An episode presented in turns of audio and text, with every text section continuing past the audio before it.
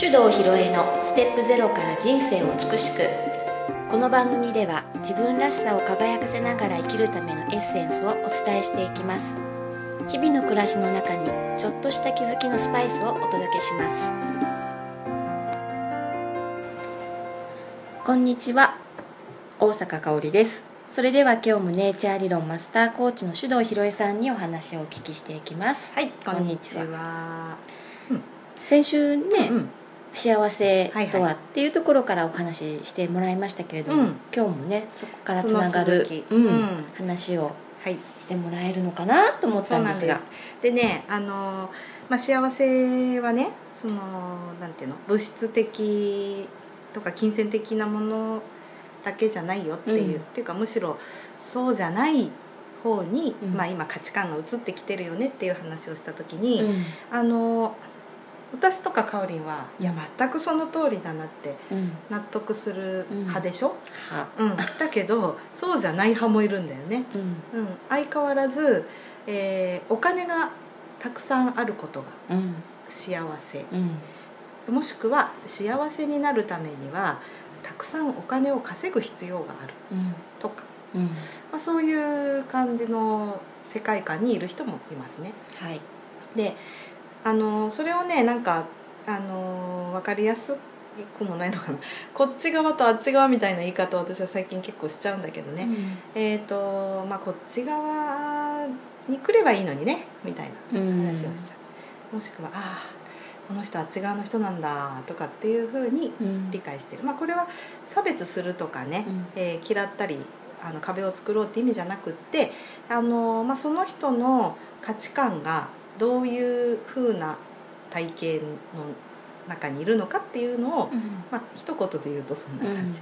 でそのこっち側とあっち側の違い、例えば、幸せの定義も、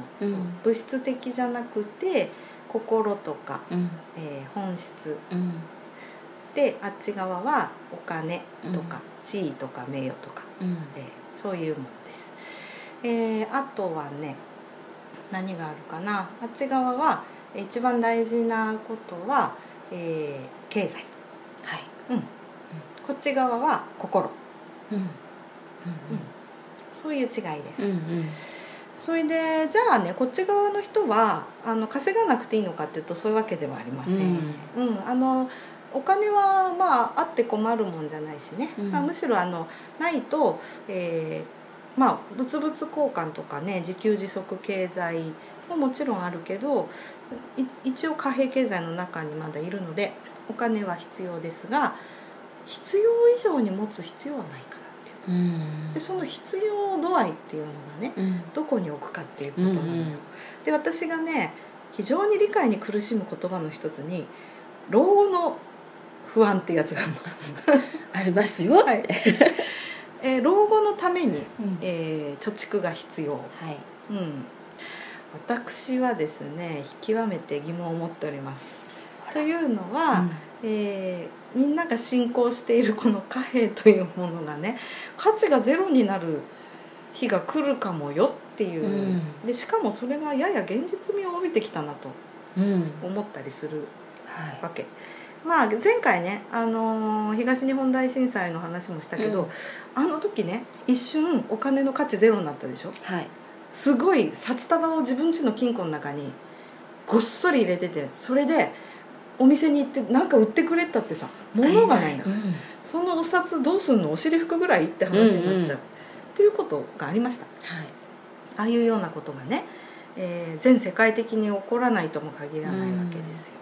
もっと言うと銀行に行くとね、本当に現金があるのかないんだよ、通帳に書いてあるこの、預金残高が、そのまま金庫の中に全員分あるってことはないんだよね。ですね、じゃあこれみんながお金引き出そうとしたらどうなるんでしょう。いや、銀行さんもう真っ青ですよね。いわゆる取り付け騒ぎってやつ、で実際にお金はないの、データ上の概念、という感じで、私たちが当たり前に信仰している富の対象っていうのは非常に曖昧で、非常に実態がなく不安定っていう感じなの、うんうんうん、だからね、まあ一番安全なのはタンス貯金かもね、うんうん、と思ったりした。で、まあ、私も一応ね税金も、まあ、国民年金も少ない額ですけど払ってはいますが、年金なんていうのもね、みんな自分の年金は将来自分がもらうために積み立ててるなんていうことを信じてる人はまさかもういないよね。大丈夫だよね、うん、きっといないと思いますね。もともと日本の年金っていうのは、まあ、積み立て方式じゃなく付加方式って言われてるのでね、うんうん、その今払ってるお金は今年金をもらっている人のために出してるお金だから、うん残っているかというとないですね。で実際にこれは私も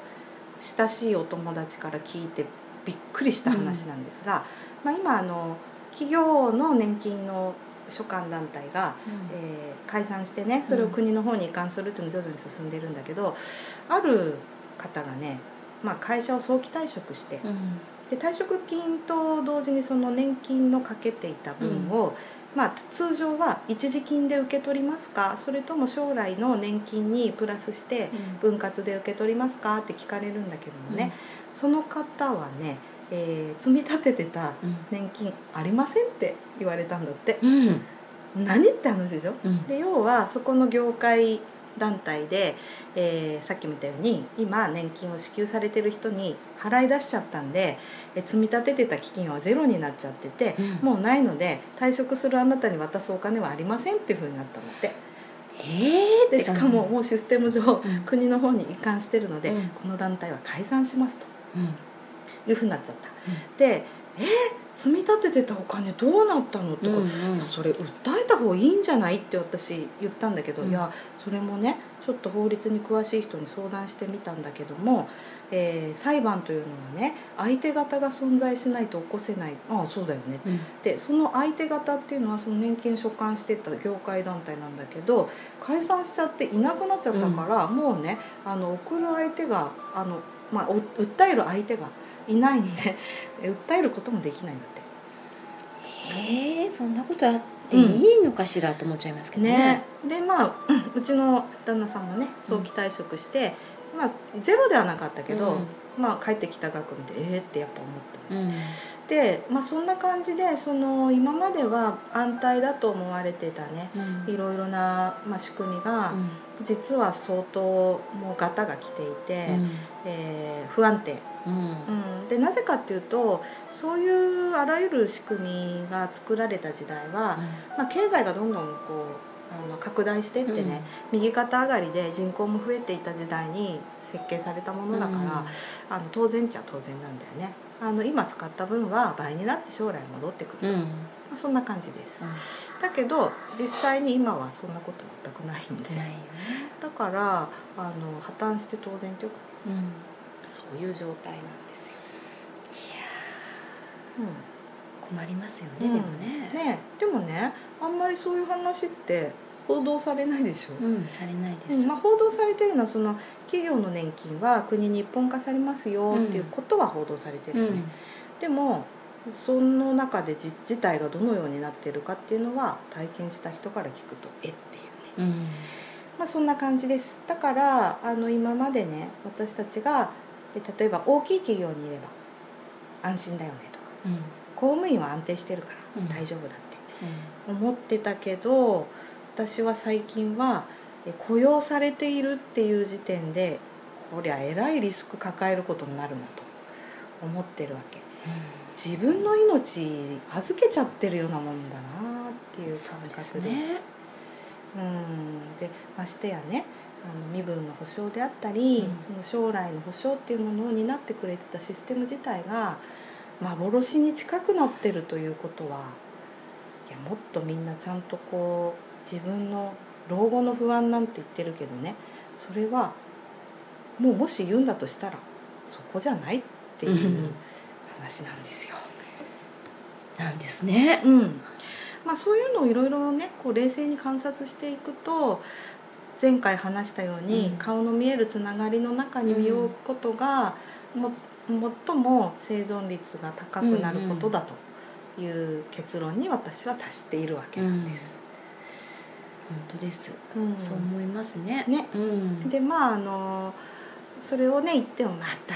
そんなとんでも話しちゃってって言われることが多いけど、でもねやっぱり身近でそういう話実際に聞くとね、私はやっぱり何を信じるっつったらね、自分でその自分の目で見たり、うん、自分で聞いた話の方を信じるね、うんうん、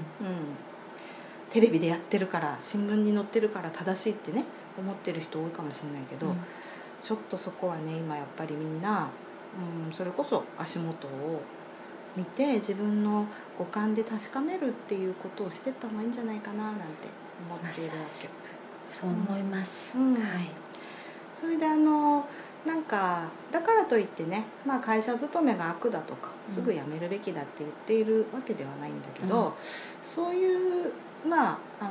スタイルを選んでいる人であってもどんな事態になってもねちゃんと生き延びられるようにするには人と人との顔の見えるつながりを作っていくことだという感じかな、うん、今の段階ではね。そうですね、うんうん、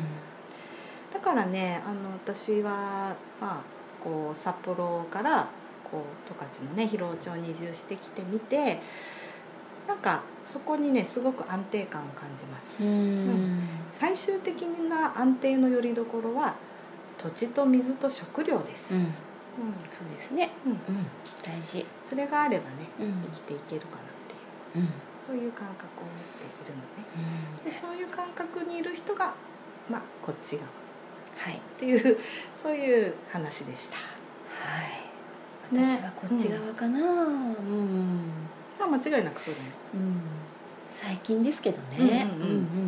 まあ最近だと思う。うん、みんなそうじゃない。うん。ちょっと前、まあ5年前ぐらいはそういうことを言うとやっぱ相当変わった人だと。うん。そっか。うんうん。なんかの宗教とか、うん、1000人なのかしらみたいな。大丈夫？そうそう。うんでも今は言っても確かにそうかもなって、うん、実際に、大企業に勤めてる人や公務員の人に話してもいやそんな感じはしますねっていう人も増えてきてるからね。でねやっぱり世の中が変わるポイントっていうのはだいたいこう人口の1割ぐらいの人がイエスというようになると急速にそっちの方に変わっていくって言われてて、多分ねその変化っていうのはずっと地べたを這うような曲線で来るんだけど、うん、あるポイントを超えると垂直に近いぐらいグラフが立ち上がるようなそういう曲線を描くんだと思うんだけどね、うんうん、で今はちょっとこうねそのカーブが急速に上がるとこに来てるかなっていう、うん、そんな感覚をちょっと持ってるんです。へー、うん面白いで私がなんかその時点で何をしたらいいかなってことをずっといつも考えてるんだけど、うん、でじゃあつながりを持つとこっちの側のね世界に入ろうとした時に必要なことは何かってことなんだよね、うんうんうん、何ですか？何だと思う？何でしょう？私はですねそこにコミュニケーション力っていうのがあると思うわけ、うん、例えばね巨万の富を得る方法、FX みたいなデイトレーダーみたいな人いるでしょ、うんうんうん、パソコン上でこう数字ピッと動かして、うんうん、為替のね差益でもいいしなんか株の上下でもであれで巨額の資金を得るのにコミュニケーション力はいらない、うんうん、むしろ性能のいいコンピューター持ってる人が勝つからね、うんうん、ただそれはお金に価値がある世界っていう前提でやるとそうだけど、お金の価値が全くなくなった時はその人たちそれで全く食っていけなくなるよね、うん、だけど例えば私はさまあ、悩み事の相談をすることで、うん食べ物を分けてもらえることもできるし、うん、うちの息子ちゃんは力あり余ってんでね、農作業や、昆布漁師さんのお手伝いに行って、うん、こうねもうお金っていうのは機能しないとしたらね、うん、食べ物もらってくることできるかもしれませんね、うんうんまあ、そんな感じになるんだけどそこで自分があなたの役に立つんですよっていうことをちゃんと伝える力だったり、相手のが何に困ってるのかをちゃんと聞き取る力っていうのがないとさ、そこに入っていけないじゃない、うんうん、そうです。だからコミュニケーション力、コミュニケーション力ですね、はいはい、でそれは単にね喋りがうまいとか、うん、そういうんじゃなくて、うん、本当に人と人とがつながれるような力です。じゃあもうそこは、うんうん、あ、人とのつながり大事だなと思ってないと、うん、持ってない力じゃないですか。そうなんですよ、そこだからね、うん、隣の人は別に何やってても知らんわっていう生活をしてると、つながる必要性を感じてないからね、うんうん、どうやったら本当に信じ合う関係になれるのかっていうことを思った時に、うん、まあ、人ってほら必要性があった時に動くでしょ、うんうん、だからそういうふうに思わないとね、そうか、うん、身につかないんだよね、うん、人に言われてもね、うん、それは必要と感じてなかったら別にってなっちゃうもんね、うんうん、そうなのそうなの、うん、それでね、まあ、おそらくは私たちみたいにね都会から、まあ、避難つったら言い過ぎかもしれないけど、うん、そのよりね生存率の高い生き方を目指して、この間ね例えばまさしくんが言ってた貨幣経済と物々交換経済と自給自足経済と3本柱があって、まあ、割合としてね物々交換自給自足経済が上がってきてるんじゃないかっていう言い方をしてたけど、うんうんまあ、そういうところに目指してくる人はどうやったらね自分のスキルをそこの地域に生かしてもらうことができるかとか、あと周りの人の困りごとを自分が解決することができるかっていうところで初めて本質的なコミュニケーション能力っていうのに関心が向くと思う、うん、でその時にこういう、まあ分かりやすく都会と田舎っていう表現をするとしたら、うんまあ、田舎の人たちがそういう人たちを受け入れて自分たちの地域をより良くしようっていうマインドを持たない限り、いつまでもよそ者っていうね、うんうん、ことで融和しない状態になって、うん、せっかくのこのリソースがね生かされないっていうことが続いちゃうわけ、うん、そうなんですよね、うん、田舎がいいよ、私も田舎に住んでて田舎いいなって思うけれども、うん、逆に都会から来た人にとっては、うん、同じようにこ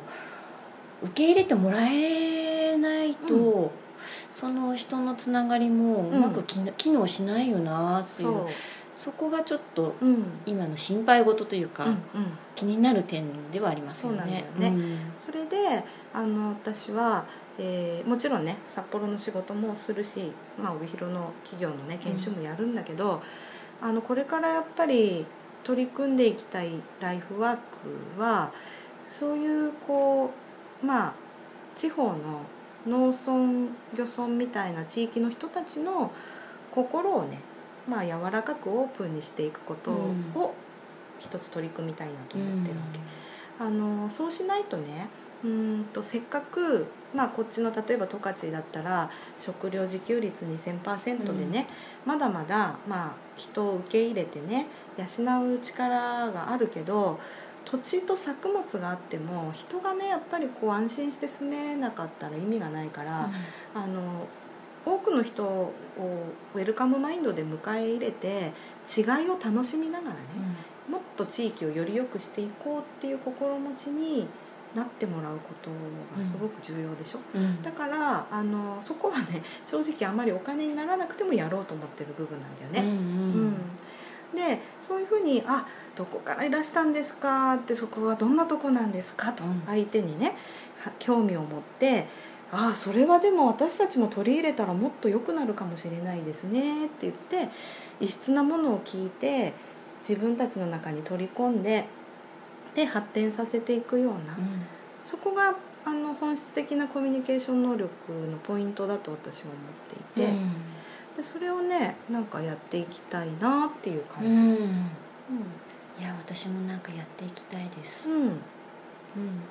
そう言われつつね、私すごく地元から怪しまれてるからね。あ、そうなんですか。いや、うちの今でやってる勉強会に誰か来るとするじゃん、うん、その人が別なとこからさ、あんなとこ行ってお前大丈夫なのかって聞かれたっていう話も聞きましたよね、うん、もうちょっとやっぱりウェルカムなね、うんうん、気持ちをこう持って、うん、大きい意味での本当の人とのつながりみたいなのを、うん、感じられる社会になったらいいな。そうなったらいいなじゃなくなるっていう、なる、そう、ね、気概でいかないとね、そこにね関わっていきたいな、うん、行きたいな、いかないと、うん、頼りにしてますよかおりん、はい、そういうふうにね。でもやっぱりこう、あそこ何やってんだろうなって思われるってことはね、気になってるってことでしょ。そうなんですよ、気になってるんですよ、うん、だからね、私その話を聞いた時、うん、あ、まだまだね、うん、チャンスあるって思ったの、うん、だからしっかり発信してね、私がどういうものを目指してるのか、うん、でそのあっちとこっちの世界をもうつなぐというかね、うん、まあ、一つの世界にしていければいいなっていう、うんうん、今のビジョンかな。そうなんですね、うん、いや深い話で、ええ、なかなか頭が追いつきませんが、はいはい、特に暑いしね。そうなんですよね。私も喋りながら相当ぼーっとしてきてるけど、うん、まあでもこれもね、短い夏を楽しみながらということで、うん、はい、はい、じゃあ今日はこの辺ですかね。はい、はい、ありがとうございます。ありがとうございます。この番組では皆様からのご意見ご質問を募集しております。宛先はメールアドレスinfo@office-hibiki.com、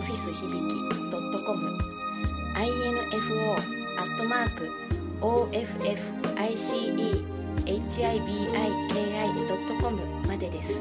たくさんのお便りお待ちしております。